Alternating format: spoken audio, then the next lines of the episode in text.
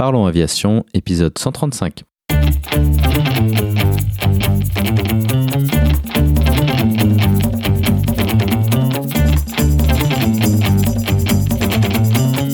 Parlons Aviation, le podcast qui parle de tout ce qui vole.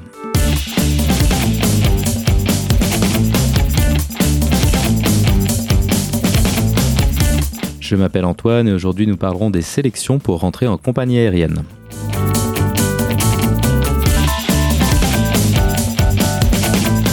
Bienvenue à bord, j'espère que vous êtes confortablement installés. Parlons Aviation, épisode 135 est prêt au départ.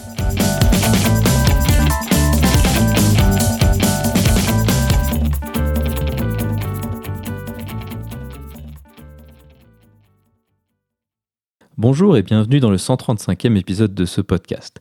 Cette semaine, nous allons proposer à nouveau un épisode de table ronde et cette fois-ci, nous avons choisi un sujet qui est particulièrement pertinent pour ceux qui seraient intéressés à un pôle métier de pilote de ligne, ceux qui n'auraient pas encore fait une formation professionnelle ou qui seraient en train de le faire, mais également pour des gens qui seraient euh, déjà qualifiés ou qui souhaiteraient changer de compagnie.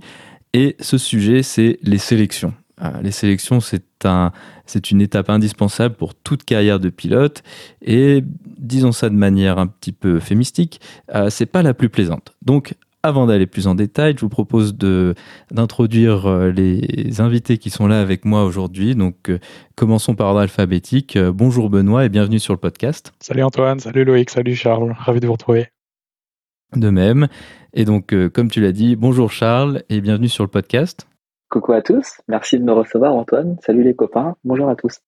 Donc voilà Charles, euh, on te reverra sur le podcast car tu, étais, euh, tu as été intégré à l'équipe de, Parlons Aviation, donc c'est un plaisir de faire le premier épisode de Table Ronde avec toi. Et puis, euh, last but not least, comme disent nos amis américains, Loïc, bonjour et bienvenue sur le podcast. Bonjour tout le monde, ravi de l'intégration aussi de Charles dans l'équipe, parce que les gens qui sont pas encore dans l'aérien ou ceux qui le sont le savent, L'aéronautique est un milieu tout petit et avec Charles, nous étions colocataires il y a trois ans en école pendant que je faisais mon FI. Il était en fin de formation et donc euh, je connais Charles que personne dans le podcast n'était au courant jusqu'à aujourd'hui.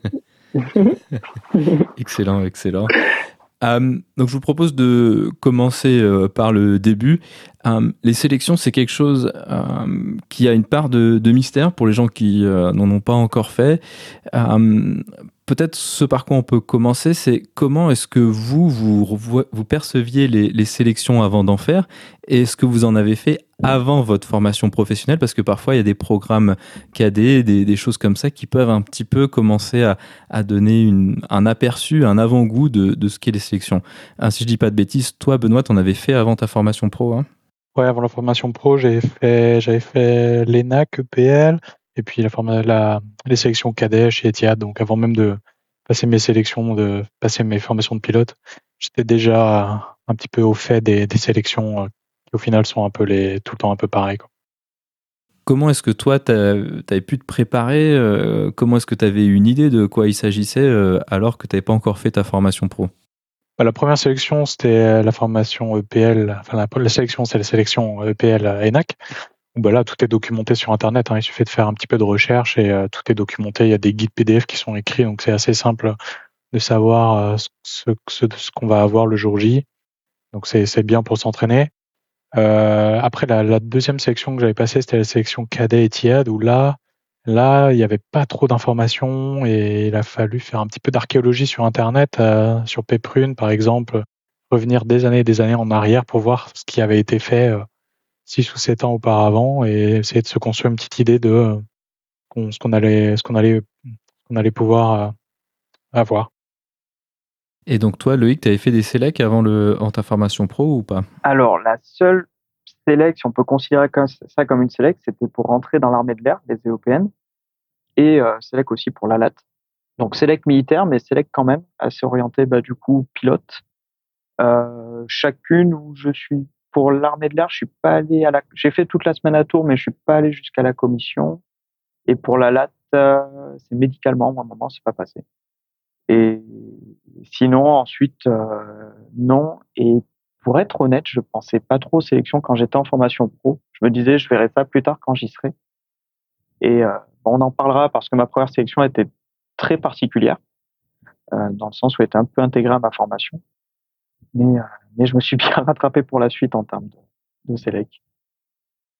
Et donc toi, toi Charles, t'en avais fait ou pas avant, avant la formation pro des Select Enfin, t'avais fait la, partie militaire, si je me souviens bien de notre discussion de la dernière fois. Oui, voilà, tout à fait, Antoine. Euh, moi, j'ai eu l'occasion eh de passer par euh, par ce cursus-là. Donc, euh, en effet, les sélections militaires européennes et au qui ont, fonctionné.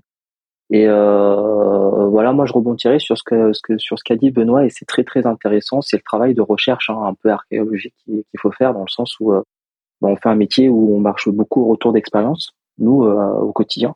Et je pense que euh, c'est super important de se documenter, de faire des recherches dans le but ben, de faire face en fait aux, échéances qui, viennent après, euh, après la formation de pilote, dont on, va avoir l'occasion de discuter tous ensemble. Moi, j'ai fait très peu de, enfin, j'ai fait en fait euh, deux sélections entre guillemets qui n'étaient pas des, des, sélections de pilote avant la formation pro, et euh, en fait, peut-être la sélection la, plus utile que j'ai fait, c'était pour une école d'ingénieur. Alors, je sais que ça n'a rien à voir avec le, métier de pilote, mais en fait, je suis arrivé en entretien pour une école d'ingénieur que je n'avais pas particulièrement envie de faire, pour être honnête. Et en fait, je ne m'étais pas du tout préparé. J'étais arrivé vraiment pur touriste. Euh, si j'étais arrivé, peut-être, il me semble même être arrivé en retard. Et en fait, euh, j'y suis pas allé, euh, enfin, j'avais pas vraiment le luxe du choix à ce moment-là, donc j'étais conscient que cette sélection avait de l'importance, mais euh, par euh, manque de maturité, soyons honnêtes, j'avais pas du tout préparé cet entretien et je me suis fait, comment dire ça politiquement correctement, atomisé atomisé, voilà. Merci Benoît. Je me suis fait atomiser. Soyons honnêtes, il euh, n'y euh, avait rien de mon argumentaire qui était convenable. Euh, la personne devant moi l'a très bien vu et puis c'était, je pense, assez trivial à voir. Et donc, évidemment, ça, ça ne l'a pas fait sans grande surprise. mais par contre, ce que ça m'a montré, c'est qu'il n'y avait pas de hasard, il y avait peu de hasard dans tout ça. Et euh, la sensation de se faire, euh, se faire atomiser euh, en entretien comme ça, elle est extrêmement désagréable. Même pour une école d'ingénieur que j'avais pas trop envie de faire, même voilà, même pour quelque chose que si je l'avais eu, ça aurait été sympa. Mais c'est vraiment pour moi cette sensation et qui a été, c'est quelque chose qui est, qui est resté avec moi, de me dire voilà, bah quand tu fais n'importe quoi, ça ressemble à ça, c'est fort désagréable, évitons de refaire ça. Et, et donc l'autre, c'est la deuxième sélection que j'ai faite. Euh, c'était la sélection pour être élève contrôleur aérien à Skyguide, donc qui est le, service de contrôle aérien euh, en Suisse. Et là, j'avais adopté la méthode plus similaire à ce que disait Benoît, et aujourd'hui, et même euh, il y a maintenant, c'était une dizaine d'années, avec Internet, ça fait vraiment des, miracles. Euh, moi, c'est simple, il y avait une, euh, une personne qui était élève contrôleur à Skyguide, qui avait fait, euh, je sais plus trop ce qu'elle avait fait, mais des études avant. Puis elle, en fait, elle avait posté sur Internet, bah voilà, dans un esprit d'entraide, si vous voulez. moi, j'avais écrit, elle avait écrit un petit doc, je sais pas, ça devait faire 4-5 pages, enfin, ça avait fait ça vraiment bien. Et en fait, ça expliquait toutes les sélections. Donc ça veut dire que ceux qui avaient postulé sans avoir lu ce doc ou un doc similaire, hein, peut-être qu'il y en avait d'autres, j'en sais rien, et ça changeait complètement tout. En fait, le fait d'arriver en sachant ce qui t'attendait, ah, même si c'était pas super détaillé, on n'était pas encore à l'époque euh, euh, comme ça l'est aujourd'hui où tu as tous les tests euh, pour entraînement sur internet. C'était pas encore ça, mais ça commençait à être plus trop loin. Tu savais au moins ce qui, ce qui allait t'arriver, quoi ça allait ressembler, combien de temps ça durait, ce genre de choses. Et, et ça, c'était déjà une, très grande aide et ça change vraiment tout. C'est des, petites choses parce que typiquement SkyGuide, il donnait en exemple des exemples de tests. Donc il vous disait, voilà, ben, ça, il y avait tel et tel test, mais il y avait peut-être euh, trois tests sur 10. Euh, et euh, en fait, c'était totalement insuffisant parce que les tests d'entraînement, bah, assez vite, en plus, c'était tout le temps la même chose de mémoire. Et bah, ça, ça, permettait, voilà, ça permettait juste d'avoir une vague idée, mais franchement, ça servait pas à grand chose pour être vraiment préparé de manière globale. Euh, et, donc voilà, ça c'était euh, moi mon, expérience de, ces premières euh, Select. Après, bon, pour la suite, je vous propose de, se focaliser plutôt sur les sélections euh, compagnie.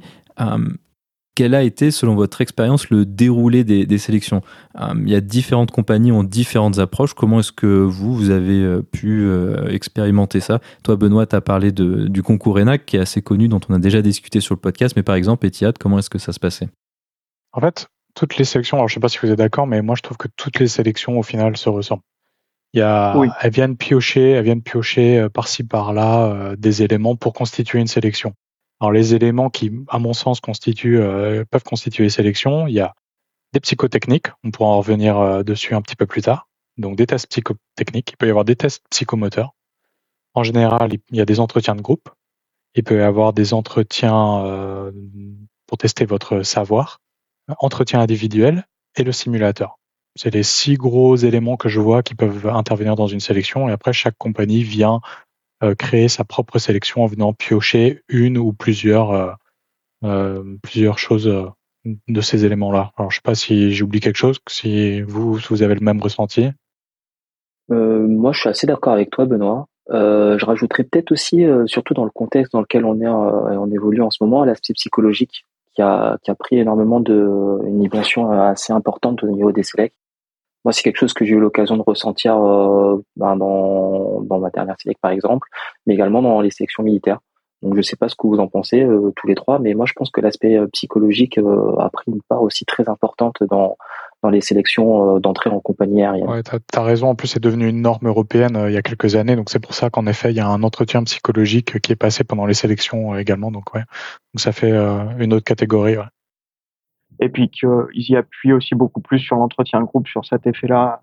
Avant, c'était le travail en équipe. Maintenant, il y a aussi l'aspect psychologique qui est beaucoup pris en compte. moi, je l'ai vécu à mes sélections où les personnes qui nous évaluaient sur les entretiens en groupe étaient les mêmes qui nous faisaient les, les tests, enfin les tests, les entretiens psychologiques en fait euh, juste après quoi. Tout était lié. Ouais.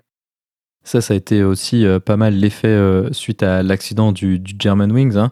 Donc, il y a eu dans les visites médicales une sorte d'évaluation psychologique. Alors, bon, en fonction du médecin, c'est fait de manière plus ou moins appuyée, disons. mais effectivement, ça a été rendu obligatoire au niveau des, des sélections. Et euh, non seulement ça, euh, je pense que les ATPL que vous avez passés euh, récemment sont, enfin que vous avez passés sont plus très récents. Enfin peut-être toi Benoît en Europe, mais ils ont ajouté un module qui s'appelle, dont le chiffre c'est le 100 KSA, c'est Knowledge, Skills and Attitudes, donc connaissances, attitudes et euh, compétences, disons. Et ça, euh, c'est plutôt fait. Bon, c'est fait. Différentes écoles font différentes choses, mais ça permet un peu d'entraîner cet aspect qui n'était pas du tout entraîné avant, qui est l'aspect attitude. Euh, donc le, et le comportement. Et ça, c'est quelque chose qui est évidemment largement mesuré en sélection, beaucoup plus que l'aspect technique. Et je pense que ça, c'est c'est ça aussi une grande particularité des, des sélections, c'est qu'on fait une formation qui est quand même globalement très technique ensuite on est évalué globalement sur quelque chose d'assez différent. Je pense que c'est, aussi votre impression. Ouais, c'est assez vrai, ouais. C'est, assez vrai. Moi, si je peux, si je peux rebondir sur ce que tu viens de dire, pardon, euh, Antoine, c'est très intéressant dans le sens où euh, là, dans, dans, dans mon dernière compagnie, euh, bah, je suis euh, très très proche moi de, de l'adjoint RDFE et qui est, un, qui est un très bon très bon ami. Et des CV, j'en ai vu euh, j'en ai vu passer à l'appel. Et en fait, il s'avère que, comme tu le dis si bien, les compétences techniques, on, on les a toutes et on les a tous. Dans le sens où le métier, il n'y a pas une manière, il n'y a pas 50 000 façons de, de, de, faire un ILS par exemple. Ben, là où ils se départagent les, les candidatures, et eh bien c'est euh, à travers un échange humain au final, un entretien des entretiens. Et euh, c'est comme ça qu'ils euh, arrivent à, choisir tel ou tel profil. Donc euh, oui, je suis assez d'accord. je suis assez d'accord avec toi. Si je peux vous donner un petit exemple, la dernière sélection que j'ai faite, donc la sélection NetJet, justement, le simulateur, c'était que sur, c'était pas sur votre pilotage. Votre pilotage n'était quasiment pas noté. C'était que sur vos compétences. Comment gérer une situation d'urgence, comment vous créez votre solution, euh, comment vous impliquez euh, le commandant de bord, euh, enfin le, deuxième pilote. Et d'ailleurs, pendant cette sélection, pendant ce simulateur, il y avait un pilote NetJet qui était assis à côté de moi et qui s'occupait de voler l'avion pendant que moi je gérais les situations et tout ce qui allait autour. Et en fait, j'étais j'ai été noté là-dessus et pas sur comment voler un ILS ou faire une panne moteur parce qu'on est des professionnels. Normalement, on sait, tout le monde sait, enfin, on, sait faire ce genre d'exercice. Ah, c'est super intéressant parce que moi, j'ai eu alors c'était différent parce que c'était plus euh, l'aspect entretien en groupe où là on m'a mis une mise en situation dans un cockpit avec une situation qu'on peut tous rencontrer. Et au contraire, le simu, c'était que du basic flying. Moi, mon simu, il y avait même très peu d'IFR, il n'y en avait même pas, mis à part suivre un ILS, il n'y en avait pas. mais c'était que du, du basic flying. C'était un tour de piste sous guidage radar avec un ILS, une remise de gaz, une panne moteur, maintien de l'axe, fin du simu, 10 minutes entre en main. Et par contre, après, quand je suis passé avec les psychologues, j'avais un psychologue à gauche qui jouait le commande de bord, un psychologue qui m'observait. Et là, j'ai eu une mise en situation, mais vraiment euh, facteur humain sur, euh, tu vois que la personne, elle n'est pas dedans, elle n'est pas dans le vol. Il faut absolument rentrer euh, à la maison. Et là, bah, le commande de bord revient de son simili tour avion, s'assoit, et là, il tape dans les mains, il fait, bon, allez, on y va. Et le scénario commence. En fait, euh, en fait, c'est ça. Hein, il n'y a pas une sélection. Il y a pas. Il y a, y a, il y a autant de sélections euh, différentes que voilà qu'il y a de compagnies. Euh, il y a de compagnies. Après, ils utilisent les mêmes les mêmes méthodes et les mêmes outils. Exactement. Moi, c'est c'est ce que tu viens de dire, Benoît. C'est très intéressant. Les mêmes méthodes, les mêmes outils, dans le sens où, en réalité, et ça, je m'en suis bien rendu compte là, surtout avec ma dernière sélection. J'étais, euh, je me suis bien entendu avec une personne de mon groupe qui était euh, TRI, TRE sur 787 chez Qatar. Et en réalité, eh bien, euh, si on prend un peu de recul, ça fait des années et des années et des années que euh, la psychologue recrutait des pilotes, que euh, les pilotes qui nous faisaient passer les entretiens eh bien, recrutaient des pilotes. C'est-à-dire que ben, ils voient tous les petits détails, ils voient clairement tout, et ils s'adaptent au final eh bien, à la personne qu'ils ont en face d'eux, au résultat du test psychologique qu'ils ont sous les yeux. Et c'est réellement bluffant parce que euh, au final, eh ben, tu te rends compte que euh, tu pensais te connaître, mais tu as l'impression qu'ils te connaissent mieux que tu te connais toi-même. Donc, euh, il y a même des trucs, faut le dire, des fois, on se dit bon, là j'aurais dit ça, mais c'est peut-être un peu un peu trop extrême. Je vais plus faire pencher à balance de ce... non. Le test à la fin, c'est toi. Ça, ça fait ressortir tous tes tous tes défauts parce qu'on en a tous, mais aussi tous tes points forts. Et moi, j'étais vraiment bluffé à me dire ah ouais, mais là le truc qui sort, en effet, je je l'ai fait très honnêtement. Moi, ma technique sur les tests ou euh, les tests psychologiques, c'est d'aller le plus vite possible et de le moins réfléchir possible. Et je me dis, c'est ce qui va ressortir, c'est moi. Mais c'est fou des fois de se dire, ça, j'ai vu aucune question qui en parlait et pourtant ce trait-là a réussi à ressortir. Et ouais. Bah, moi, j'ai un exemple, si vous voulez, que je veux bien partager avec vous. C'est que euh, euh, j'avais passé le, un test psychologique euh, lors des sélections européennes, je crois, en 2017.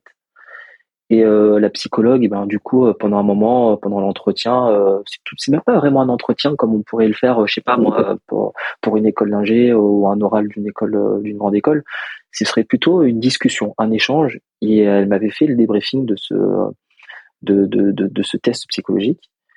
Et j'ai eu exactement les mêmes traits euh, là, il y a peut-être trois ou quatre mois euh, en arrière. Et pourtant, euh, je suis incapable de vous dire ce que j'ai été capable de mettre dans le test psychologique que j'ai passé en 2017 et le test psychologique que j'ai passé il y a six mois. J'en suis incapable. Euh, pour ceux qui n'en ont jamais passé, euh, ce que tu disais, Loïc, que toi tu fais rapidement sans trop réfléchir. En fait, si tu voulais faire autrement, ce serait très difficile parce que souvent, euh, donc sur ces tests de personnalité qui sont faits, différentes compagnies le font à différentes phases, mais généralement il y a quelque chose comme ça. En fait, va y avoir, je sais pas, 100, 150 questions en fait. Euh, et puis elles sont un peu bateaux, et puis elles sont, et puis ça va, souvent y avoir euh, pas du tout d'accord, d'accord, euh, un peu d'accord, moyen d'accord, enfin quelque chose comme ça. Et en fait, les questions se recoupent, et puis assez vite, en fait, intellectuellement, tu commences un peu, c'est pas s'ennuyer, mais t'es un peu, vas-y, c'est bon quoi. Et du coup, t'arrives à baisser ta garde si tu l'avais et, moi, je suis d'accord. Ben, ma première sélection chez EasyJet, il n'y avait pas ce genre de test-là. Ça se faisait de manière plus classique à travers l'entretien. Mais la dernière sélection que j'ai faite, hein, il y avait ce genre de test. Et puis, je l'avais fait pour le passage commandant chez EasyJet. Et les résultats, faut reconnaître, sont effectivement euh, assez bluffants. Quoi. Ce que je vous propose de, faire maintenant, c'est Benoît a mentionné les, différentes phases, c'est de parler un peu euh, de chaque phase de, manière individuelle. Comme tu as dit, les briques, elles peuvent être agencées de manière euh, différente, mais généralement, l'idée est, quand même assez euh, la même. Commençant par peut-être pas le plus plaisant, Enfin, ça dépend, c'est subjectif. Euh, parlons des, tests psychotechniques. Euh, pour ceux qui n'ont jamais fait de test psychotechnique, c'est quelque chose qui vaut assez le détour. Euh, pas pour s'entraîner nécessairement, c'est pas, pas, pas de sadisme à ce point-là, mais euh, d'aller un peu voir à quoi ça ressemble. C'est pour en faire une description assez simpliste, c'est sorte de petits jeux vidéo qui sont faits en ligne sur un ordinateur aujourd'hui. Ça s'est fait sur papier, mais je pense qu'aujourd'hui ça n'existe plus vraiment sur papier. et sauf qu'il faut devenir très bon et ils sont très compliqués. Un exemple de tests psychotechniques faciles à décrire à l'audio, ça va être par exemple, va y avoir une ligne euh, sur, un, euh, sur un canevas blanc et puis elle va faire des virages à gauche, à droite, dans tous les sens. Puis évidemment, ça va aller vers le bas, vers le haut, à gauche, à droite. Et puis il faut compter le nombre de virages à droite.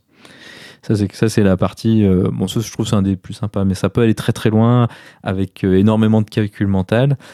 Et ça, c'est des tests qui sont vraiment très difficiles.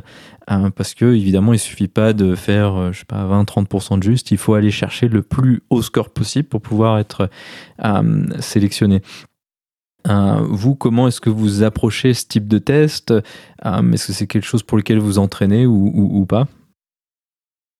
Alors moi je suis je pense j'adore ça. Les psychothérapies j'adore ça. Ah ouais? en fait parce que je oh. pense que j'ai une bonne vision en 3D et que sans m'entraîner beaucoup, j'y arrive très vite bien.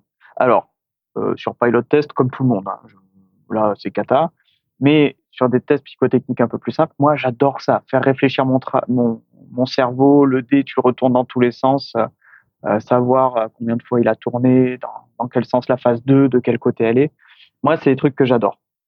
J'adore ça. je m'entraîne quand même un peu, mais voilà, moi, c'est les genres d'épreuves Juste, euh, j'en raffole. Si je pouvais en faire le double à chaque fois, je le ferais. Alors que moi, je peux plus me les voir, ces tests psychotechniques. euh, moi, euh, ce que j'avais fait, c'est que euh, lorsque je devais passer des tests psychotechniques, au tout début, j'étais allé à la FNAC et puis j'avais chopé un, un bouquin, euh, les tests psychotechniques pour les nuls ou quelque chose comme ça, là.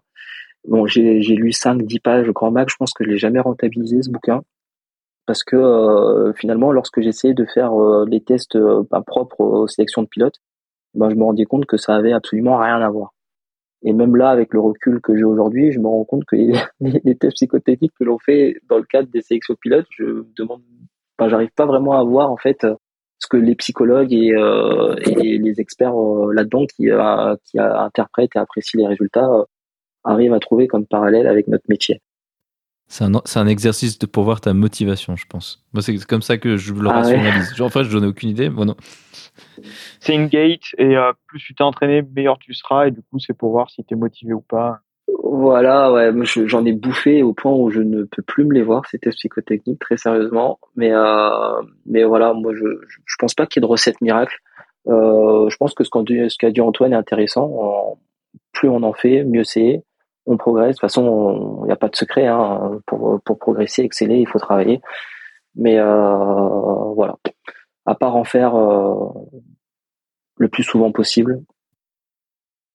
Il y a, moi, je pense qu'il y a une recette miracle. Euh, et il y a, je pense que si j'avais un conseil à donner à tous les auditeurs, c'est la prise d'information avant de commencer votre sélection. C'est vrai. Pour les psychotechniques, ça a déjà un gros intérêt. Pourquoi?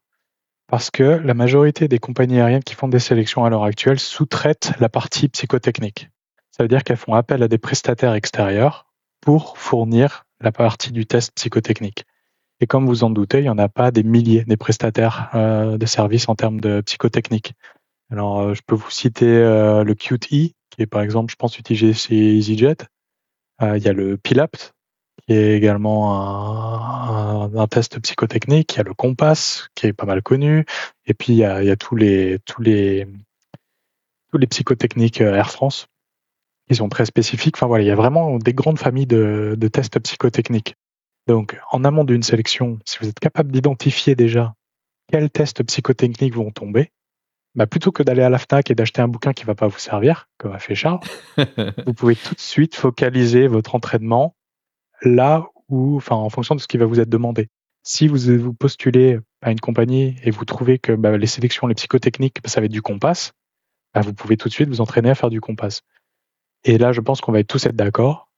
Pour moi, des psychotechniques, ça se prépare et ça se travaille. Je crois pas du tout au gars qui va se pointer aux psychotechniques euh, en mode touriste et euh, qui va euh, fumer tout le monde et qui va finir major. Ah, ça, c'est l'autre truc. C'est là, vous vous dites, vous, ça, c'est l'autre truc que je veux que je veux dire également que je veux souligner. Euh, on va pas tirer un profil psychologique de vos résultats de psychotechnique ce qui est intéressant pour les compagnies euh, pour faire des psychotechniques, c'est de vous mettre en compétition les uns avec les autres et de prendre ceux qui sortent du lot, ceux qui sortent en haut de chapeau. Et ceux qui sont en bas du chapeau, bah, du coup, ça, en général, leur sélection se finit ici. Donc, les psychotechniques ne sont pas à être négligées. Il ne faut pas finir euh, top euh, dans le top, top, top. Ce qu'il faut, c'est être suffisamment bon pour passer la cut, line, là où ils vont couper en fait, pour être dans la bonne première moitié. Donc il faut les préparer suffisamment. Et je pense que ça se prépare. Je ne sais pas ce que vous en pensez. Je, suis, entièrement d'accord avec toi.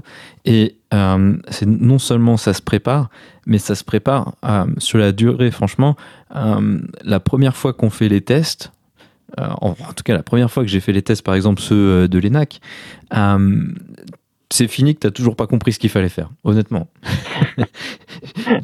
c'est tellement dur, c'est tellement bizarre, soyons honnêtes, c'est pas quelque chose d'intuitif du tout.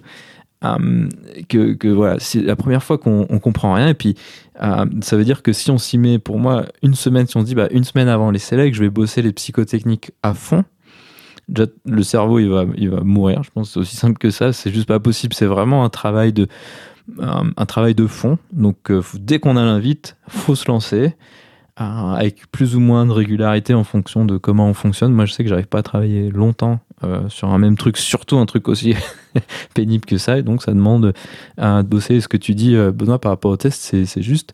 Moi, par exemple, j'avais fait les sélections de, de l'ESA. Et en fait, eux, ils disaient pas. Ils disaient pas c'était quoi comme sélection. ils donnaient des exemples. Et les tests euh, exemples, en fait, ils étaient nuls. C'était, enfin, c'était mal noté. Enfin, tu pouvais pas t'entraîner avec ça, honnêtement. Mais en fait, si tu regardais, le test, il se passait dans les locaux de la DLR, qui est une, agence de recherche allemande qui fait des tests psychométriques.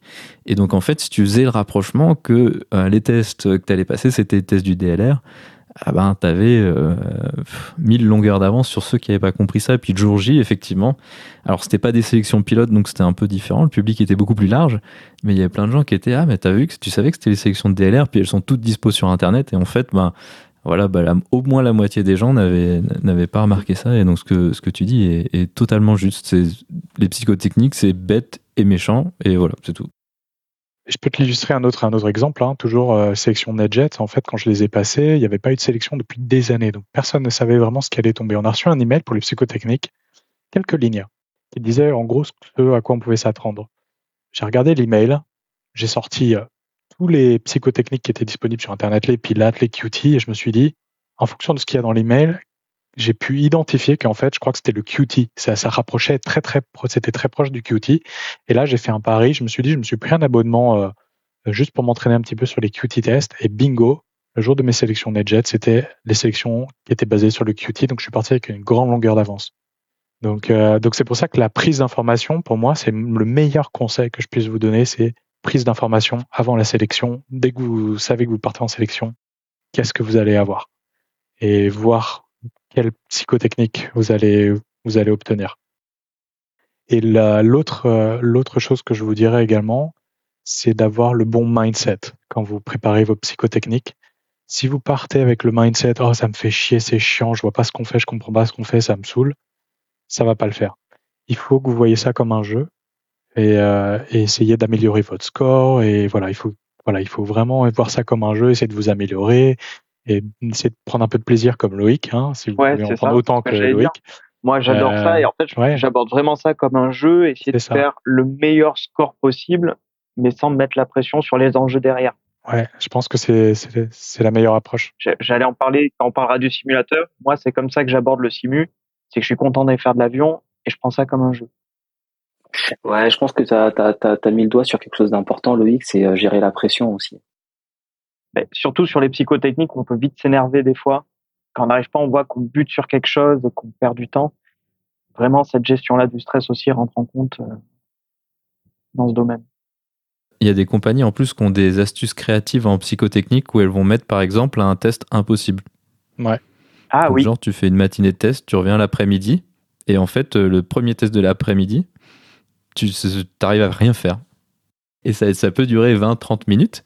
Et, et en fait, si t'es exactement ce que tu dis, Loïc, si t'as trop la pression, tu vas être détruit, tu vas être complètement démonté. Tu dis, ça, c'était le select de ma vie, parce que c'est vrai que ah là, c'est un énorme pari. euh, L'issue, euh, enfin, l'enjeu est considérable. Ouais. Et, euh, et ça, ça peut être très difficile à encaisser.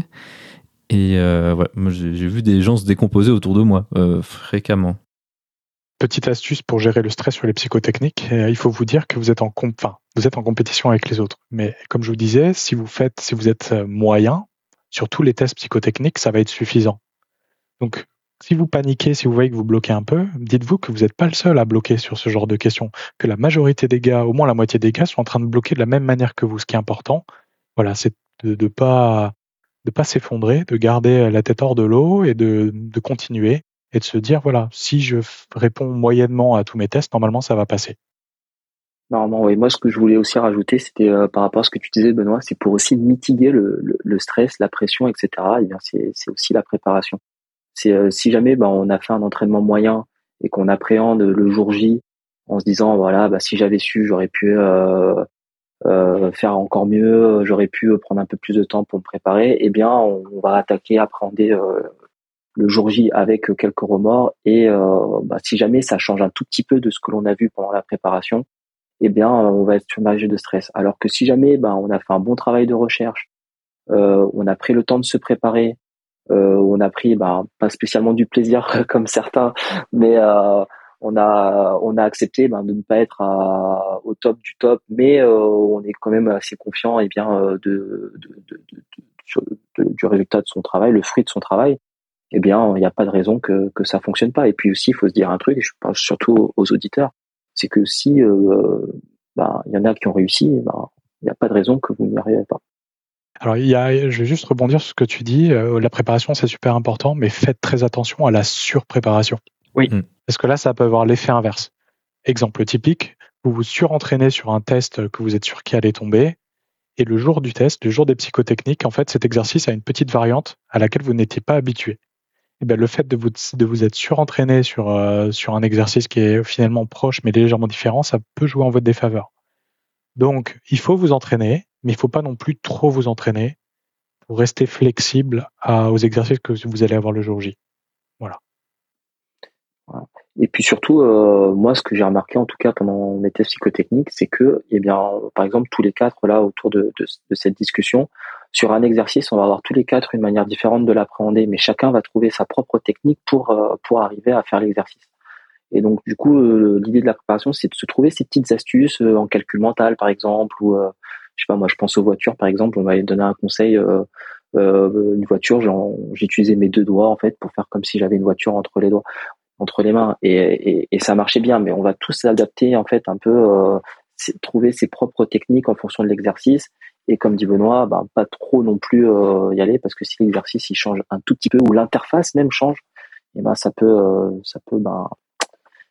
totalement fausser le résultat quoi les techniques, ça c'est super important. Ça fait partie de votre prise d'information quand vous préparez la sélection, parce qu'il y a certains exercices qui ont une technique.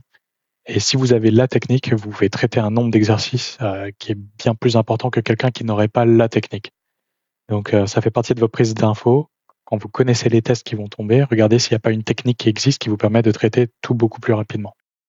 Et il y a aussi des techniques qui vont par exemple être interdites.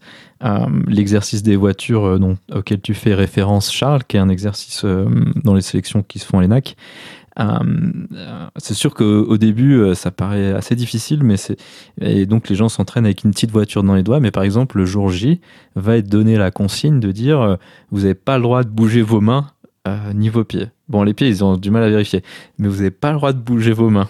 Et là, c'est sûr que si on s'est préparé comme ça, avec ce petit bout d'information qui va manquer, euh, voilà, ça va être panique à bord. Donc ça peut tout fausser ouais. Ça peut tout fausser moi je sais que je posais je posais ma main sur la table et en fait avec mes deux doigts j'arrivais à me dire bah tiens euh, par exemple le, le devant de la voiture c'est mon pouce l'arrière de la voiture c'est mon index et euh, ça marchait bien. Mais si ma- c'était ma petite technique à moi. Donc euh, je suis sûr que tout le monde a développé sa petite technique euh, pour y arriver. Mais bon, on s'accordera tous à dire que ouais, bon, les psychotechniques, est-ce que c'est vraiment, est-ce que ça sert vraiment à quelque chose? Malheureusement. bah, comme on disait, je pense que c'est un marqueur de motivation. ouais, et de sélection. malheureusement, voilà. Ouais, je suis d'accord un peu connexe euh, parce que parfois inclus, parfois pas inclus avec les psychotechniques, c'est tout ce qui est psychomoteur. La différence généralement, ça va être euh, les psychotechniques avec bah, ce qu'on a décrit jusqu'à maintenant, du calcul mental, euh, des petites voitures à tourner en 3D avec de la visualisation 3D, les cubes comme ce que tu as mentionné Loïc, ce genre de choses. Et le psychomoteur, ça va être relativement similaire généralement, sauf que va s'ajouter un exercice où va y avoir un joystick ou plusieurs joysticks, des cibles à viser. Et ça, euh, c'est déjà plus complexe à s'entraîner parce que ça demande du matériel, ça demande des interfaces. Et euh, voilà, et puis toutes les compagnies n'en font pas. Moi, pour EasyJet, il n'y en avait pas de ce genre de, psychomoteur. Et puis euh, sur les concours ENAC, il y avait le fameux psychomoteur, mais qui n'était pas évident à entraîner, je trouvais, parce que bah, ça demande du matériel. Alors j'avais acheté, enfin, on m'avait prêté des joysticks, mais c'est pas les mêmes. Et, les tests étaient assez différents. Vous, comment vous avez déjà fait des psychomoteurs un peu plus sérieux, peut-être dans les tests de l'armée, euh, Loïc et Charles? Ouais, justement, Charles, tu as sûrement fait le SECPIL comme moi Moi, j'ai fait le SECPIL et le SEPIA, comme si j'en avais pas eu assez avec un. Donc, euh, j'ai fait les deux. J'ai fait celui de l'armée de l'air et la marine. Ouais, donc le SECPIL, tu es dans un cockpit simili de chasse avec un manche avec lequel tu dois faire un 8, des palonniers avec lesquels tu dois suivre des positions. Et en plus du calcul mental, moi à l'époque, il n'y avait plus les suites de couleurs à mémoriser en même temps. Et donc voilà, c'était tout en même temps, il euh, fallait faire ça. En fait, au fur et à mesure, ça s'additionnait. Au début, on avait que le manche, ensuite on avait le manche et les palonniers, ensuite on avait le calcul mental. Et je me rappelle que la dernière épreuve, c'était vraiment tout en même temps un rythme plus rapide. Et il balançait des alarmes au hasard. Alors, si on sortait un peu de la trajectoire, on avait une alarme pour nous dire de nous remettre dedans. Et à la dernière épreuve, même si on était dedans, il y avait des alarmes aléatoires qui sonnaient pour, euh, pour voir en fait comment on réagissait. C'est rigolo ce que tu dis, Luc, parce que moi j'ai eu tout ça et en plus de ça j'ai eu une espèce de motion quand j'ai eu l'occasion de, de, de, passer, euh, ce psychomoteur. Et en fait, euh, ouais, nous il y avait une motion en fait, donc euh, quand tu tirais sur le manche ça montait et quand tu poussais ça descendait. Mais rien que le fait en fait que ben, l'environnement eh soit on va dire actif, eh ben ça te déstabilisait à 100%. Quoi. Après, ce que vous avez vécu, c'est quand même assez spécifique. Hein. Je pense que tout ce qui est, enfin, en tout cas, moi, des, des, sélections dans le civil que j'ai faites, euh, déjà l'utilisation de joystick, euh, ça m'est jamais arrivé, hormis Air France. Euh, donc, c'est assez assez spécifique en général. Si c'est psychomoteur, ça va pas chercher trop loin. Les compagnies vont plutôt utiliser le simulateur dans ce cas-là pour pour faire cette partie-là. Voilà. Là où Air France, à l'heure actuelle, n'utilise que pas le simulateur et plutôt les psychomoteurs moi, le seul que j'avais passé, c'était bah, EasyJet. Euh, mais c'était euh, un espèce de jeu vidéo avec un tube, avec la souris, il fallait placer. Euh, il y avait des, de mémoire, il y a des obstacles qui arrivaient avec la souris, il fallait passer dans les trous que c'était créé. Ouais, j'ai eu le même, ouais. Voilà. il est très. Je l'ai eu aussi, ouais. Il est typique, hein, c'est un psychomoteur typique de compagnie civile. Ah ouais, bah, ça c'est rigolo, je trouve. Ouais, ouais, c'est... et puis tu peux accélérer et ralentir aussi, donc c'est à toi de gérer ton risque. Non, c'est ouais, voilà, c'est moins complexe, c'est moins complexe, mais c'est un test qui est quand même assez intéressant. Euh, il, teste des choses assez intéressantes. Bah là, je vais parler à nos auditeurs. Je les inviterai à regarder un, forum qui s'appelle Aeronet parce que justement celui-là, je l'ai eu et sur ce forum-là, ils en parlent beaucoup. Donc justement, si euh, allez allez euh, rendre visite à, aller sur ce forum et puis euh, je pense que vous trouverez plein de plein d'infos. Et puis si vous voulez vous entraîner à plein de petits tests euh, pour voir de quoi il s'agit, je vous recommande pilotetest.com. Hein, oui. Ah oui. Euh, qui bon, déjà peut vous très bien vous préparer pour tout ce qui est Air France, euh, EPL hein, et Cadet. Mais derrière, ils ont aussi, il me semble, ils ont aussi des, des, petits exemples de QT, de pilote, de Compass. Donc ça pourrait mettre, ça permet déjà de voir une vue d'ensemble de ce qui est proposé. Donc vous pouvez aller y faire un tour. Et c'est gratuit. Ouais, ils font, ils font un, un, boulot qui est, qui est, exceptionnel. exceptionnel C'est vrai. Vous pouvez les soutenir, hein, d'ailleurs. Euh, ils acceptent les dons. Donc euh, voilà, ceux qui, si vous réussissez, que vous, les utilisez, que vous réussissez, euh, n'hésitez pas à leur faire un petit don. Surtout que des sites d'une aussi grande qualité gratuits aujourd'hui, il n'y en a pas beaucoup. Souvent, ce qui va suivre, c'est ces tests un peu plus synthétiques, disons ça comme ça. Ça va être tout ce qui est entretien de groupe. Et ça, euh, je pense que de la plupart des compagnies que j'ai entendues, c'est assez similaire ce qui se fait. Euh, donc vous allez retrouver avec un certain nombre de personnes. Alors le nombre peut varier et puis ça change pas mal euh, la dynamique. Donc moi je l'ai fait à 2 jusqu'à 12. Ah, c'est un peu les bandes extrêmes de ce que j'avais entendu, parce que bah, tout seul, c'est pas un entretien de groupe. Et, tout, ça doit être difficile quand même.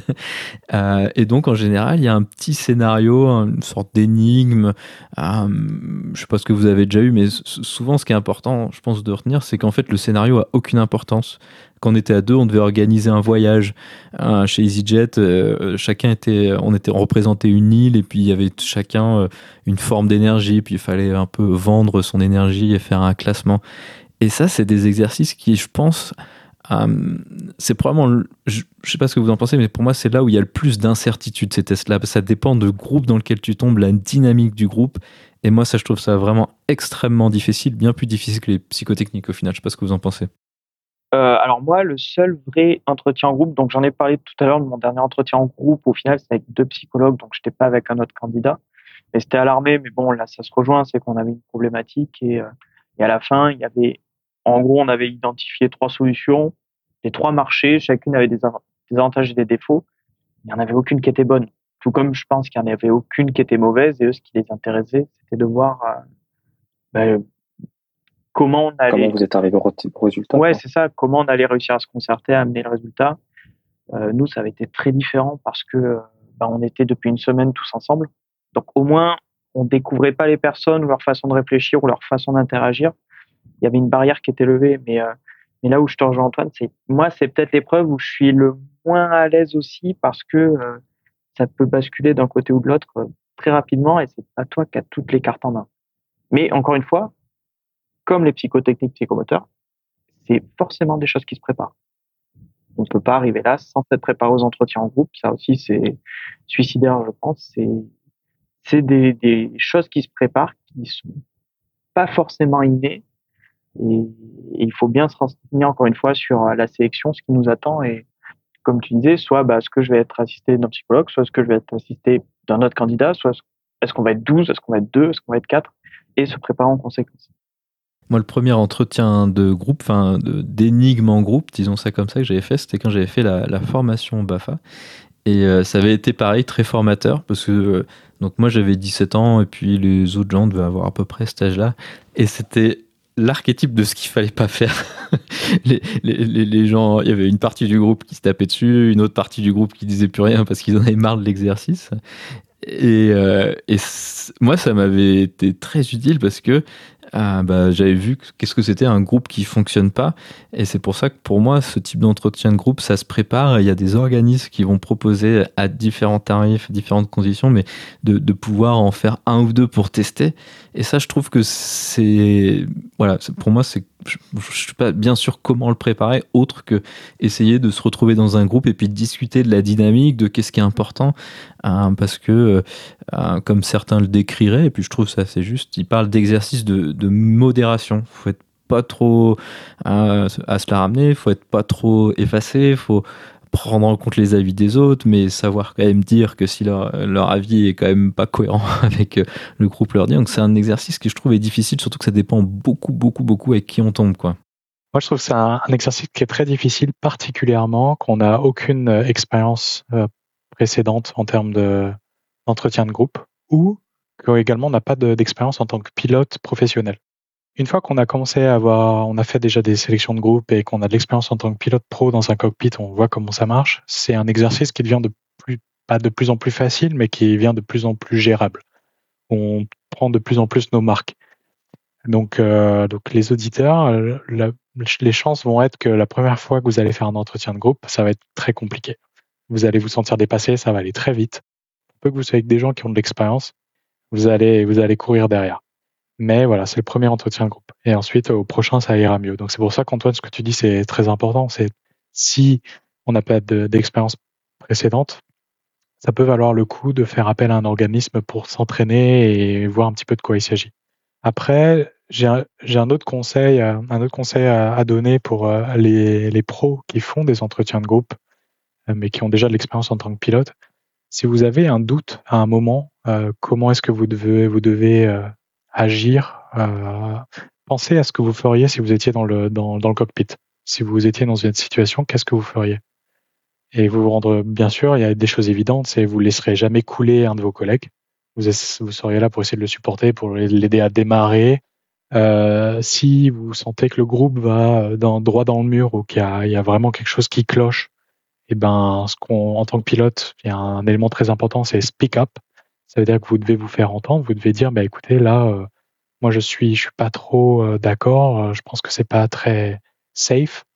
Et ça, c'est la chose très très importante à avoir en tête également. C'est safe. Est-ce que c'est, vous savez que la sécurité pour les pilotes, c'est la chose la plus importante.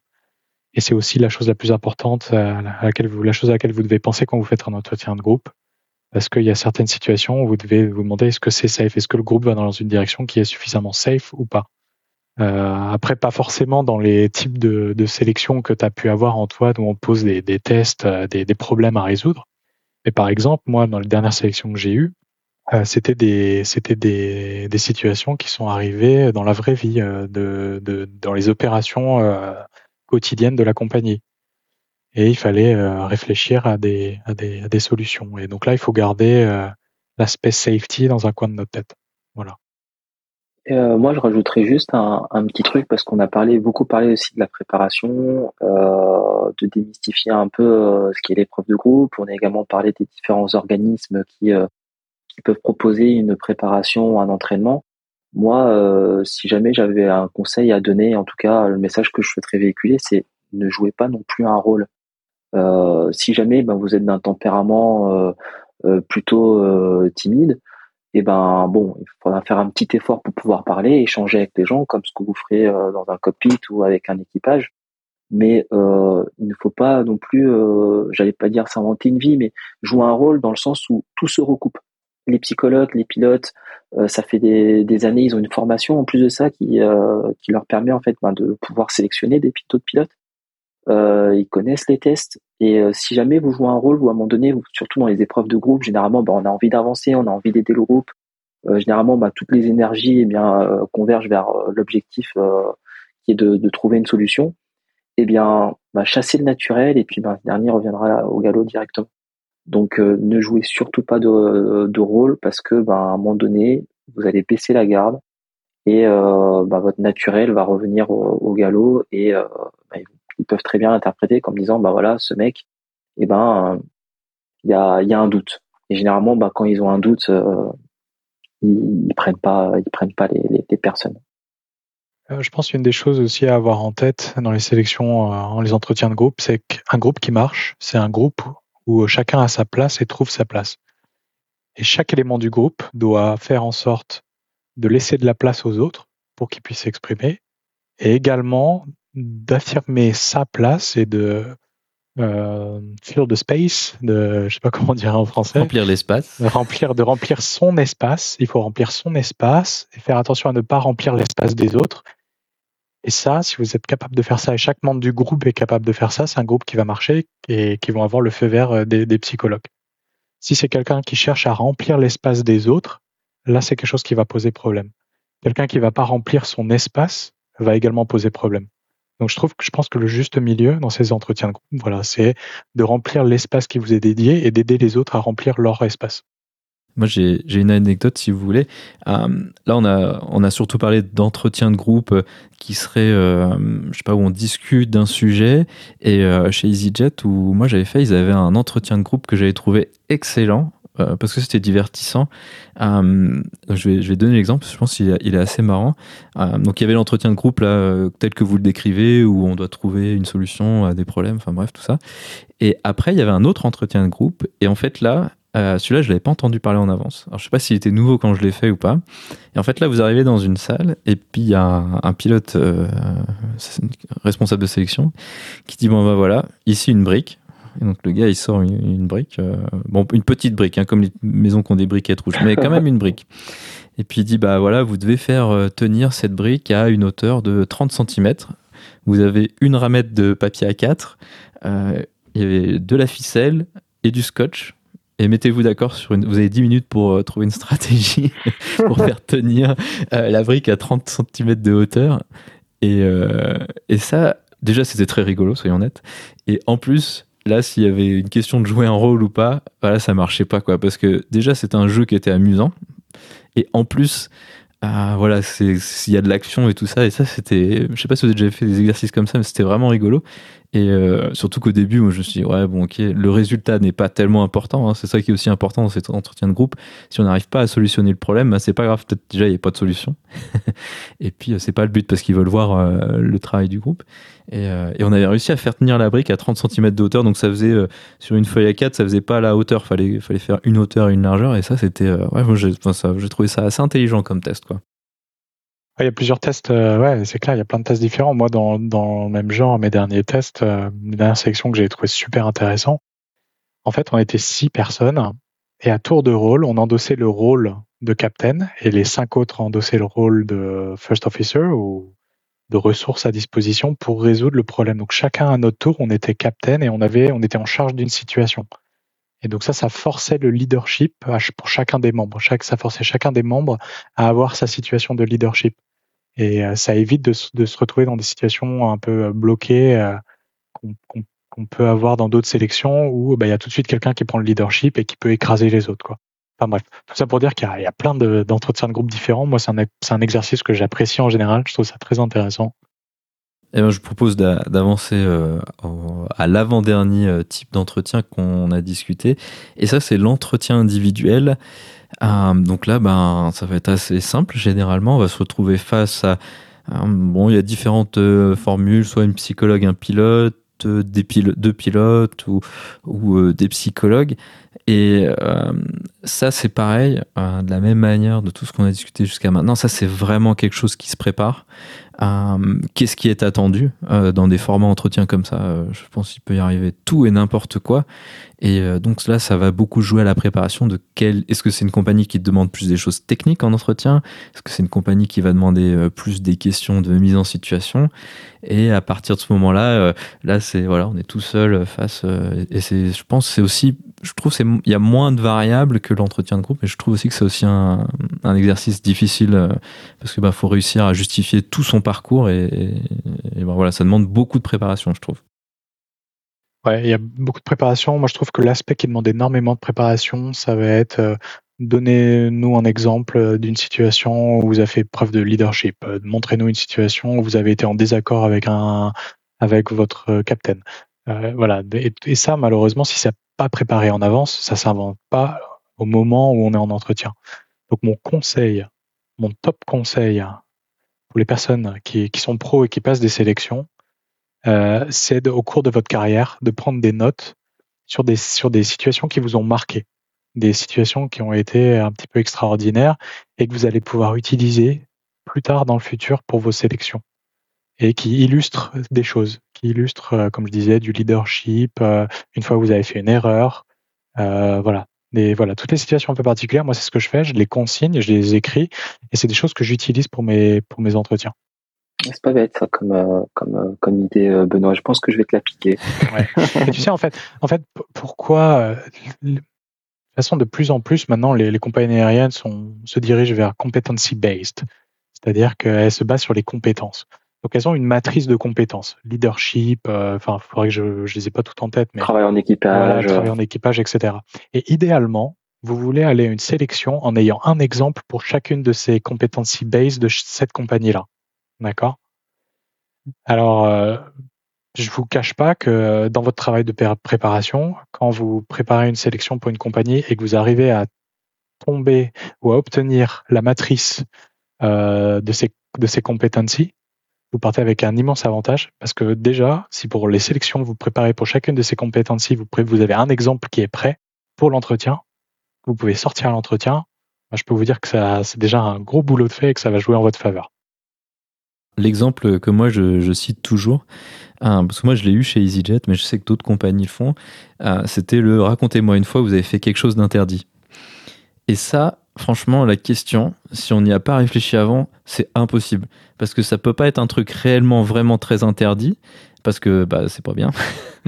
et il faut pas que ce soit quelque chose où on a enfreint une règle volontairement, parce que sinon, bah, c'est bah, comment est-ce que vous octroyez le droit de faire un truc interdit? Ça peut pas être non, je fais jamais rien de truc interdit, parce que ça, personne n'y croit.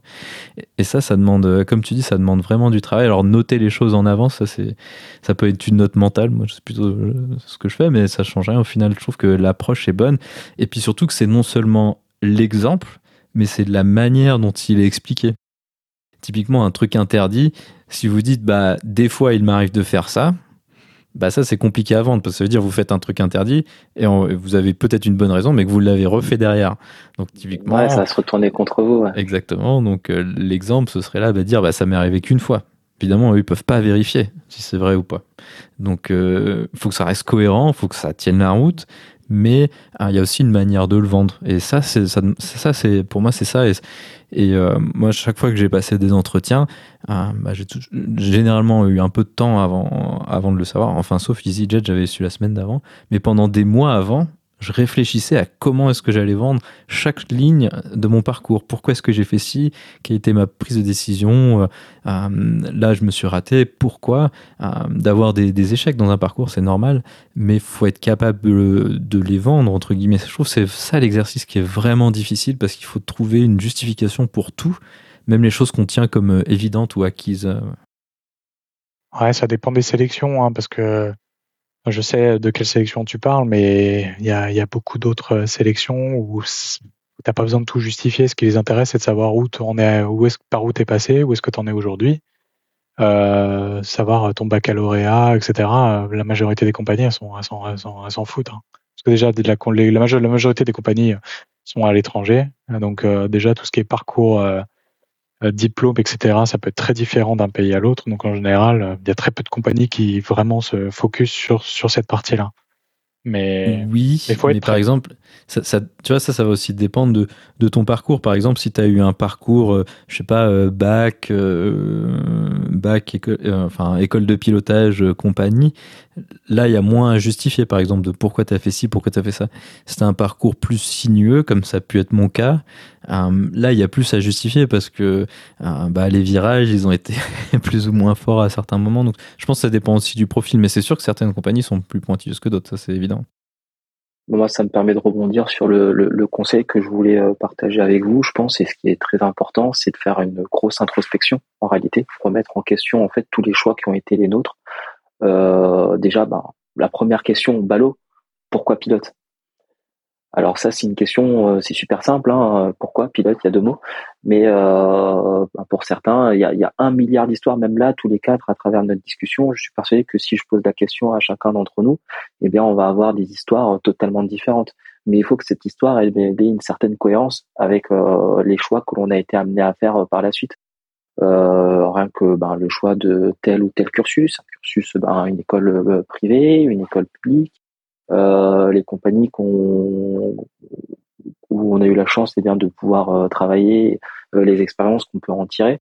moi, je pense que c'est important de faire un gros travail d'introspection, de manière en fait à être en cohérence avec ben, son CV, sa lettre de motivation. Je pense qu'on va avoir l'occasion d'en discuter juste après, et euh, être en accord en fait avec ben ce que nous sommes en face ben, d'un recruteur qui lui eh bien vulgairement, c'est très vulgaire ce que je vais dire, mais va cocher entre guillemets des cases. Et euh, en fonction des cases qu'il aura coché, ben, il verra si oui ou non vous êtes en accord avec le profil et ben, qui est recherché dans la compagnie. Parce que je pense qu'il n'y a pas une seule, tous les quatre, on est euh, euh, dans des compagnies différentes et il n'y a pas une seule compagnie qui se ressemble.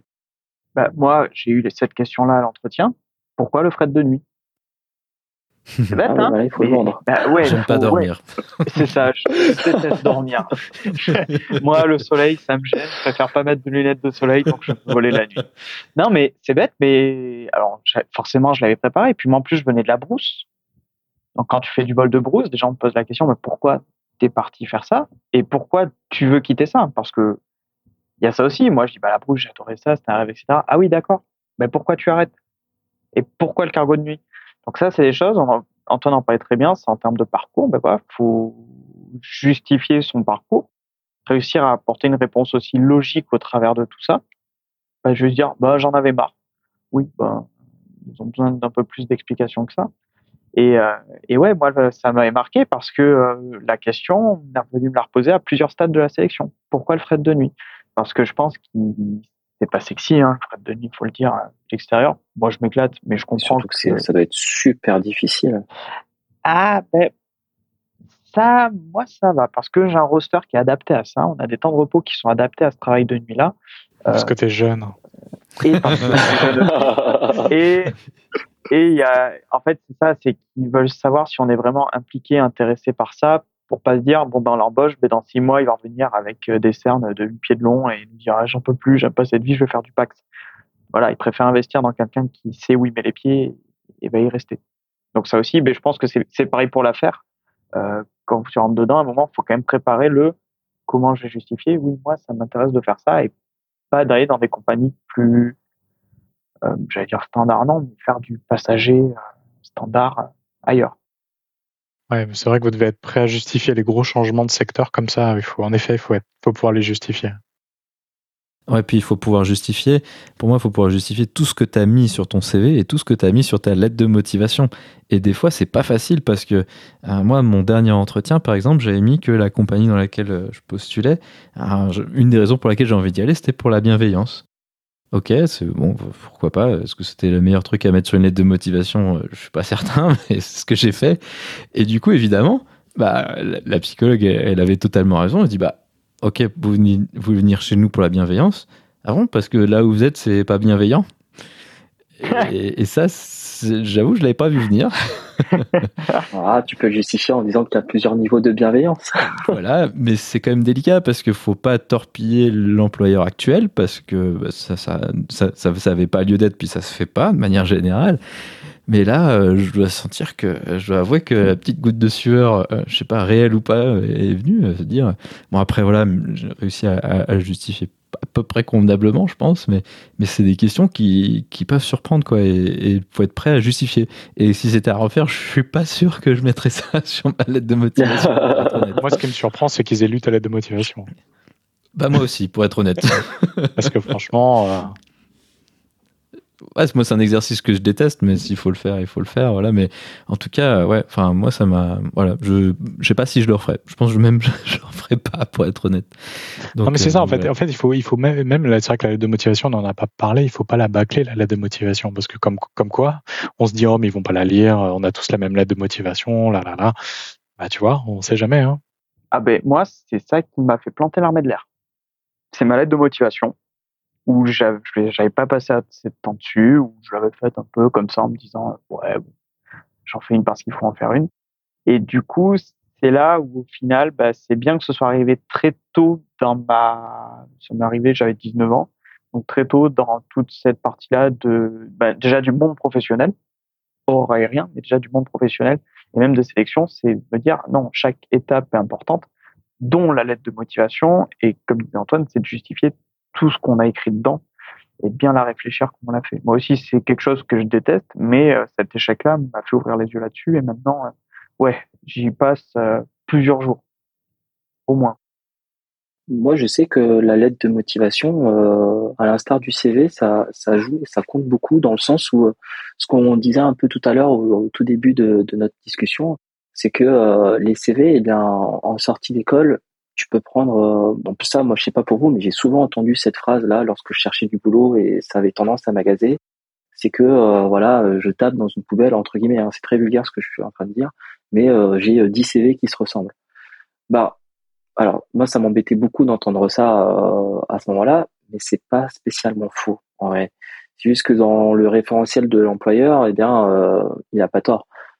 Tous les CV se ressemblent c'est-à-dire CPL IRME MCC euh, entre entre excusez-moi entre 300 et 400 heures de vol, euh, un niveau 4, 5, certains 6 en anglais et voilà. Alors qu'une lettre de motivation, moi, euh, bah, je me souviens au tout début avoir écrit, je ne sais pas combien de lettres de motivation, mais je l'adaptais en fonction de l'employeur, en fonction de la compagnie dans laquelle je postulais. Et ne faites surtout pas l'erreur, parce que je peux vous en parler, j'en ai vu deux trois faire ça, c'est que un copier-coller, on change uniquement le, le, nom de la compagnie, Mais il y en a certains, ben, des fois, ils oublient de changer le nom de la compagnie en en-tête, par Oh exemple. putain, oui, moi j'ai fait ça. Pardon, le gros mot. Mais euh, je, je prends du temps. Air Corsica a peut-être reçu un CV où c'était pas Air Corsica en en-tête. voilà. Ou l'inverse, voilà, j'avais Air Corsica et je l'avais envoyé ailleurs. Mais oui, oui. Moi, je le dis parce que parce que j'ai déjà vu ça en fait. euh, j'ai déjà vu ça et je me dis bah tiens, en réalité, ben ça montre pas un manque de sérieux. Je saurais pas comment le justifier, mais ça fait moyen quoi. Donc euh, donc voilà, soyez vigilants, faites attention et adaptez vraiment vos lettres de motivation parce qu'in fine, ça joue sans, déconner une lettre de motivation lorsqu'il y a deux ou trois ou quatre CV qui sont bah euh, on va dire à, l'étape finale d'une sélection eh bien, euh, peut-être qu'à travers votre lettre de motivation, le chef pilote va se reconnaître en disant votre lettre et euh, bah, ça aura peut-être un, j'allais pas dire un, je vais pas dire un avantage, mais ça sera peut-être un- une petite plus-value, on va dire, pour affronter eh bien le, le reste de la sélection de manière un peu plus sereine. Donc, euh, prenez le temps de la, de la faire. C'est quelque chose de sérieux, c'est quelque chose d'important. Et puis, ben, in fine, si vous avez postulé pour un boulot, c'est que vous voulez ce boulot. Donc, euh, je pense que ça vaut le coup. Ça, ça vaut vraiment la peine de, de, de passer un peu de temps dessus, je pense. Ouais, ça vaut le coup ouais, d'avoir un, un modèle déjà de lettre de motivation, parce qu'après vous allez pouvoir le réutiliser juste en le changeant un petit peu, mais c'est important de mettre de l'effort au début ou, ou tous les 5-6 ans, je sais pas, pour avoir vraiment une bonne lettre de motivation qu'ensuite vous pouvez décliner pour les différentes compagnies auxquelles vous allez, euh, vous allez postuler. Mais ouais, le- Moi, je sais que j'ai eu énormément de mal à, à, à écrire ma, pro, ma toute première lettre de motivation. Et en fait, euh, ben aujourd'hui, je, je connais la trame. En réalité, le fil conducteur est là et j'ai juste à adapter ben, certains paragraphes en fonction et bien de, de la compagnie dans laquelle je postule. Et, euh, et là, ben, aujourd'hui, ben, maintenant, avec le boulot, etc., euh, en pleine QT actuellement, ben, si j'avais à- si j'avais à, à- à écrire une nouvelle lettre de motivation, j'aurais beaucoup moins de mal qu'il y a euh, quatre ans, quatre ans en arrière, dans le sens où ben, tout mon travail, ben, que je- tout le travail que j'ai fait en amont, en tout cas, ben, aujourd'hui, une... j'ai juste à récupérer ma lettre de motivation et à l'adapter à la compagnie dans laquelle euh, je vais postuler. Et puis, sachez aussi qu'au cours du temps, ben, votre vie va évoluer. Euh, et au cours du temps, eh bien, ce serait dommage de réécrire une lettre de motivation de A à Z, euh, alors qu'au final, eh ben, il suffit juste de prendre quelques éléments. Donc, je pense que les premières, je parle surtout à nos auditeurs qui vous écoutent, qui sont en de ne sortie d'école qui sont actuellement en l'entête. Ouais, Ouais, ça serait déjà pas mal. Moi, je, Comme c'est quoi, mon on a- conseil. On, Après, vous, on a beau être un génie des voulez. tests psychotechniques, euh, hein. mais ce dont on parle, il y a un élément dont on n'a pas parlé encore, c'est l'anglais. C'est vrai que les, bon, la lettre de motivation, Ah ouais. la majorité des lettres de motivation, c'est en anglais. Euh, les sélections, la majorité sont en anglais. Les entretiens de groupe, c'est en anglais, etc. Donc ça, c'est quelque chose aussi qui, pour beaucoup, je pense que pour beaucoup d'auditeurs, euh, qui peut être un souci. Parce qu'on peut avoir un niveau correct, mais dès qu'on se retrouve face à des anglophones dans des entretiens de groupe, c'est des choses qui peuvent vraiment vous déstabiliser. Ou même euh, dans une eux, lettre de pas hein. motivation, ouais, ou dans une lettre de motivation. euh, moi, je vois, j'ai j'ai des amis euh, qui sont british. euh, j'ai un ami qui est très très doué euh, pour pour écrire. Et ouais, putain, quand je lis sa lettre de motivation, je me souviens, je ah ouais, c'est ça a quand même un autre niveau quoi. Donc donc il y a l'aspect anglais hein, dans les sélections auquel il faut faire très attention. Quand souvent on me demande, enfin quand une fois de temps en temps on me demande la question quel niveau d'anglais il faut pour être pilote, ma réponse c'est pas niveau 5, 6 au ou quoi, c'est faut être capable de passer le plus difficile, le plus dur entretien de ta vie en anglais. Pour moi c'est ça la métrique. Ouais. Voilà, je pense qu'on n'a pas trop fa- mal fait le tour sur euh, l'entretien individuel. Je vous propose de commencer à se diriger vers la fin, de parler du, du SIMU. Euh, donc la plupart des compagnies le, le font, pas toutes, mais quand même la plupart. Euh, et ça, bon, finalement, on a parlé de beaucoup de choses, mais ça c'est quand même le plus concret. Je pense qu'on peut se Ouais. mettre d'accord là-dessus. et qui arrive généralement à la fin, sauf c'est certain, je pense. Effectivement, il y a différentes manières de, de le faire. Et ça, je, je pense, dites-moi ce que vous en pensez, mais pour moi, c'est là où il y a le moins d'incertitude, le SIMU. Euh, le SIMU, souvent, c'est sur euh, l'avion de la compagnie. Et euh, le scénario, il y en a généralement pas 35 000. Alors, sauf que ce que tu décrivais, Benoît, qui était un peu différent euh, au début. Mais pour moi, ça, c'est la partie avec le moins d'incertitude. faut y aller, être entraîné, plier le SIMU et, entre guillemets, passer à autre chose. Je sais pas ce que vous en pensez. C'est comme toujours, hein, recherche d'informations. Vous savez quel simu, quel type de simu vous allez avoir, et très souvent, euh, très souvent, si vous faites appel à un organisme pour aller vous entraîner au simu, si vous choisissez bien votre organisme, c'est un organisme qui va être très très très au courant du simu qui va être demandé lors de la sélection que vous visez. Donc voilà. Donc, donc voilà, prise d'information, s'entraîner. Aujourd'hui, on a de la chance, on a des super outils, on peut même faire du simulateur à la maison. Et moi, je trouvais un outil, un outil super pour préparer des simulateurs. Euh, en plus, euh, en plus de louer un simu, hein, ça peut valoir le coup aussi. Hein, ça dépend là où vous mettez votre votre jauge et l'importance de la sélection que vous allez passer. Euh, voilà, c'est vraiment là, faut s'en donner les moyens. et puis, comme tu dis, Antoine, faut faut le plier quoi. Moi, c'est si je peux donner mon exemple, par exemple pour EasyJet, c'était connu que le simulateur, il était dans un endroit, dans un simu. Et donc, ce qu'on a, je pense, tous fait par réflexe, c'est aller voir ce centre et dire, bah, préparez-nous. Et en fait, là, j'étais vraiment surpris, mais exactement ce que tu dis, Benoît. En fait, bah, déjà, arrives, tu connais le simu, tu connais les locaux, tu connais le siège, tu connais les particularités, parce que tous les simus sont pas parfaits, surtout que là, c'était un simu grand public de 320. Ils faisaient ça chez Aviasim à l'époque.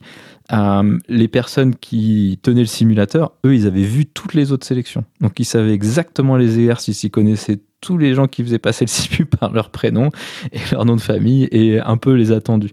Et euh, bah voilà quoi. À partir du moment où tu as des infos comme ça, euh, il reste vraiment plus du tout d'incertitude. Il n'y a plus qu'à y aller et plier le truc. Bah, surtout qu'en plus de ça, tu as pu gérer ton stress du fait d'avoir mm. euh, d'avoir pu discuter avec ces personnes-là, etc. Enfin, mine de rien, voilà, si jamais tu arrives à gérer ton stress, tu es moins stressé, tu connais les locaux, tu connais un peu l'environnement. Et ça, c'est le plus important tu es dans les meilleures conditions pour faire face à la difficulté de, l'épreuve du simulateur pendant les sélects, je pense. Un autre exemple que je peux vous donner, hein, toujours en Adjet, euh, personne ne savait vraiment euh, le contenu du simulateur. Bon, pas mal de recherches sur Internet pour voir un petit peu éventuellement ce qui pourrait tomber, mais c'était très très peu d'infos. J'ai vu que potentiellement ça pourrait se passer en Suisse, au-dessus de l'espace suisse. Et euh, par contre, ce que je savais, c'est que ça allait être sur un avion que j'avais jamais piloté, que personne ne savait, personne ne savait quel avion ça allait être, mais c'est un truc que personne n'avait jamais piloté. Bon, il s'est avéré que c'était sur du, euh, oh, je sais même plus, c'était quoi? Pas du Hawker ou un truc comme ça? euh, Ouais, c'était ça, c'était du Hawker. Et euh, donc ça, voilà, les seules certitudes que j'avais, c'est que ça allait être un avion différent, euh, peut-être en Suisse, et que ça allait me sortir de ma zone de confort. Ce que j'ai fait, J'étais à Prague à ce moment-là. J'ai loué trois heures de simu dans un avion que j'avais jamais fait de l'ATR. Un petit un, ATR qui ah. était pas très cher en plus, ouais. Et euh, je me suis mis en condition au-dessus de la Suisse à euh, shooter des approches euh, en conditions, des conditions merdiques avec un avion dont j'ai pas l'habitude. Et, et, mine de rien, et eh ben j'ai visé juste parce que le jour de mes sélections, et eh ben c'était plein dans, c'était au-dessus de la Suisse, exactement là où je m'étais entraîné. Donc j'avais déjà une idée un petit peu de la zone géographique et des choses auxquelles il fallait faire attention. Donc ça permet de diminuer son stress aussi, parce qu'on se dit, ben voilà, je l'ai travaillé, j'ai fait des choses pour essayer d'obtenir la sélection, euh, voilà, maintenant il n'y a plus qu'à quoi. C'est parce que c'était la plus belle région d'Europe, c'est pour ça. Ouais, oh, tout de suite. parce que moi, le scénario, c'était Bruxelles euh, avec le plafond à 200 pieds. Donc, j'ai pas beaucoup vu Bruxelles. parce que moi, c'était du coup, j'en ai parlé rapidement, mais c'était un simulateur où on peut s'attendre à de l'IFR, euh, voilà, du vol aux instruments, quelques manœuvres. Moi, c'était rien de tout ça. C'était un tour de piste en Boeing 737 classique. Et c'est là où pas mal de gens se sont plantés, il y a eu pas mal d'échecs, c'est qu'ils allaient sur s'entraîner sur du NG. La grosse différence entre ces deux avions, en fait, c'est le circuit visuel parce que c'est pas la même avionique. Il y en a une qui est plus avionique classique avec euh, le T qu'on connaît tous en aéroclub, en R400, P28, et l'autre, bah, c'est des écrans c'est des écrans. Et ben, mine de rien, de pas avoir le bon circuit visuel parce qu'on s'est pas préparé à cette machine-là, euh, ben, les gens, surtout sur un tour de piste qui dure 10 minutes, donc le droit à l'erreur, il est minime, et il n'y a pas un deuxième tour pour s'améliorer. Du moins, c'est comme ça que c'est là-dessus que porte le scénario du simulateur. Bon, moins bon, euh, le débat existe. Moi, j'ai trouvé ça plutôt pas mal euh, parce que ben, basic flying de A à Z. Et encore une fois, bah, c'est ceux qui s'étaient entraînés sur le bon simu, qui déjà s'étaient entraînés tout court, mais en plus s'étaient entraînés consciencieusement sur le bon simu avec le scénario, parce qu'en plus la compagnie ne cache pas le scénario. Nous, euh, ils nous envoyaient, ils nous disaient, voilà, ce sera telle piste à Bruxelles avec euh, le scénario, c'est ça, ça, ça, de A à Z. On, avait toutes les cartes en main. Et, comme on disait, bah, c'est ceux qui se préparaient, qui passaient, et ceux qui arrivaient la fleur au fusil, bah, malheureusement, euh, nous, il y avait un taux d'échec d'à peu près 90%. Et, Alors ça, c'est les chiffres où nous, on a vu, où on voyait qui, qui rentrait au début et qui sortait à la fin. À peu près, on tombait sur ces chiffres-là. Et qui était encore plus différent de d'habitude, c'est que nous, on le passait en début de processus de sélection. C'était notre première étape. Première étape, déjà, il y avait un écrémage qui a été fait au simulateur sur du basic flying. Parce que je pense que, comme tu disais euh, tout à l'heure, euh, Charles, par rapport à autre chose, mais qu'en sorte de formation, on est tous qualifiés IFR. Euh, eux, l'IFR, ils disent oui, bon, bah, si la, la qualif, c'est volé. Par contre, la mania, c'est quelque chose, bah, surtout sur d'aussi grosses machines, aussi puissantes, bah, c'est rigolo ce que tu dis dans le sens où euh, tu vois là euh, moi là dans, dans, dans bah, du coup ma nouvelle compagnie aérienne euh, on a passé du coup un, un simul donc tout à la fin là et bah, typiquement on n'était pas du tout qualifié nous sur l'avion et on a eu une partie en fait de d'un programme OPC donc pour la faire très simple c'est qu'on a eu des pannes etc et et en fait en réalité l'instructeur derrière il en avait rien à faire en fait qu'on soit qualifié ou non. Tout ce qu'il voulait voir lui, c'était bah, qu'on soit capable de travailler ensemble. Mmh. Et euh, tandis que dans ta compagnie actuelle, vous, le simu, c'est pour voir en fait votre votre mania. Donc c'est rigolo de voir en fait que entre deux compagnies, eh bien, euh, c'est pas l'état d'esprit, mais euh, ce qui cherche à voir et à mettre en lumière au simu, c'est deux choses de, totalement différentes. Ouais. D'où on en revient, comme pour toutes les parties précédentes, bien se renseigner là où on met les pieds. Exactement. Et ce qu'on attend de nous. Je pense qu'on a trouvé le titre de l'épisode. Renseignement. Renseignez-vous. c'est, mais, mais, mais c'est vrai, c'est vrai qu'on dit comme ça, ça, ça paraît évident, mais mais il y a quand même moi, j'ai eu plusieurs exemples de, de, gens qui sont allés au simulateur, bah, notamment celui que tu mentionnes, euh, Loïc, sans se préparer. Et, honnêtement, moi, ça, je, voilà, pour moi, ça, ça, ça se fait pas parce que euh, parce qu'il y a plusieurs manières de le faire. Et puis, c'est euh, voilà, quand on fait une formation qui est aussi coûteuse, euh, finalement, l'argent qu'on met en formation, on obtient des licences, d'accord, mais c'est une sorte de mise sur notre aptitude à réussir des sélections. Et, euh, donc, pour moi, ben, voilà, de pas se préparer au simus ou pas se préparer à toutes les étapes, mais surtout au simus, parce que c'est là où il y a le moins d'incertitude, je trouve. Ah, bah voilà, pour moi, ça, c'est pas quelque chose qui se fait. On en avait parlé, et tu m'avais dit un truc qui était très juste et qui en plus est très parlant, c'est que on l'a tous connu à un moment donné, c'est qu'on sort de sélection, qu'on a parfois payé. On n'a plus trop d'argent. Le peu qu'on a, on le garde ben, pour peut-être renouveler l'IFR l'année d'après, etc. Mais quand on est appelé en sélection, parce qu'on n'en a pas parlé, mais déjà, rien que le fait d'être appelé en sélection, c'est un combat. Euh, moi, j'ai des copains, ça fait deux ans qu'ils postulent, il n'y a rien. Et du jour au lendemain, ils sont appelés à trois sélections d'un coup. Euh, D'autres, beaucoup plus longtemps, ils sont toujours pas appelés. Le jour où vous avez la chance d'être appelé en sélection, est-ce que vous êtes prêt à mettre environ 100 000 euros dans la balance pour pas avoir payé un simu de 500 balles pour se préparer? Hmm. Voilà, il, faut, faut l'avoir en tête. C'est se dire, ah ouais, je vais pas payer, ça me coûte quand même 500 balles et tout. Ça coûte cher, je préfère le garder et aller à la sélection en me préparant euh, peut-être moins bien ou pas en me donnant toutes les armes.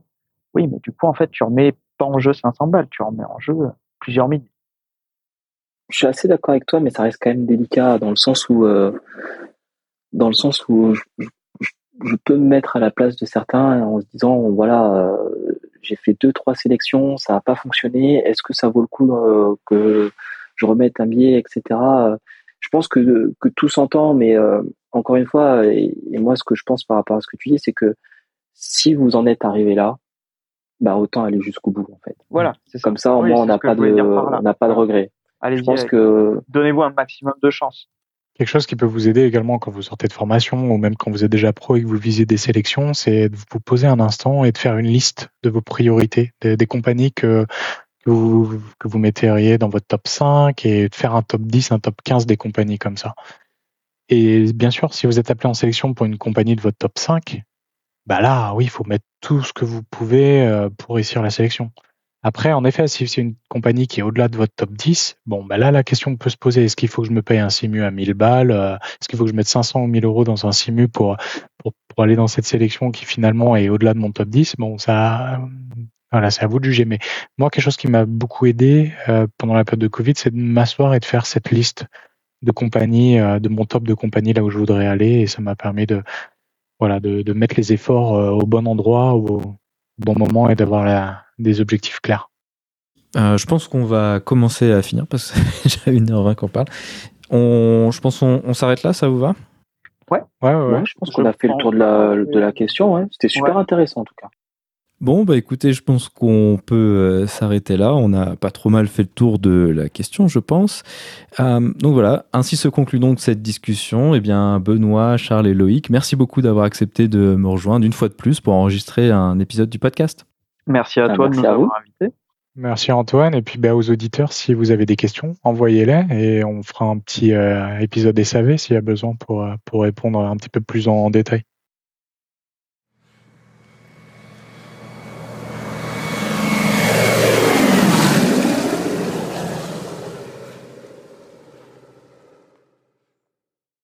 Juste un petit message avant de se quitter. J'ai fait faire, pour ceux qui seraient intéressés, des flammes du podcast. Elles sont noires avec le logo du podcast et marqué euh, Parlons Aviation en blanc. Ah, pour ceux qui seraient intéressés, je vais mettre une photo dans la description de cet épisode. Si vous voulez une de ces flammes, deux manières de vous en procurer. Soit on arrive à se croiser euh, par hasard ou de manière intentionnelle et vous me demandez, je vous en donne une. Euh, soit je les donne, mais je demande une participation aux frais de port car ils sont désormais assez coûteux, euh, surtout à partir du moment où on dépasse les 20 grammes. Donc si vous voulez une flamme du podcast, n'hésitez pas à m'envoyer un email sur l'email du podcast. C'est toujours la même chose, contact at parlonsaviation.com. Puis je vous enverrai les infos pour vous en procurer et vous envoyer ça si vous en souhaitez. J'en ai encore une trente quarantaine, donc si vous en voulez, n'hésitez pas à m'envoyer un petit message.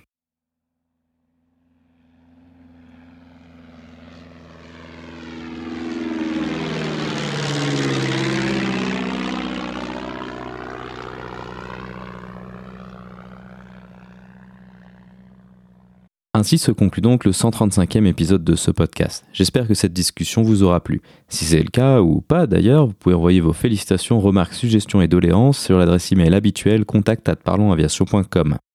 Je vous invite à vous abonner sur votre application de podcast favori.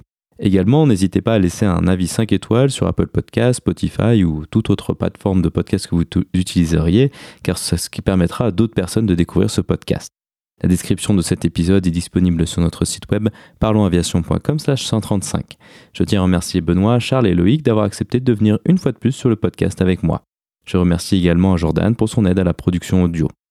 Si vous voulez recevoir des notifications lors de la sortie des nouveaux épisodes, le formulaire ne fonctionne toujours pas, donc envoyez un email à contact@parlonsaviation.com et je vous ajouterai. Sinon, vous pouvez me suivre sur Twitter, sur @parlonsaviation et sur Facebook. En vous souhaitant des vols nombreux, je vous remercie d'avoir écouté ce 135e épisode de Parlons Aviation.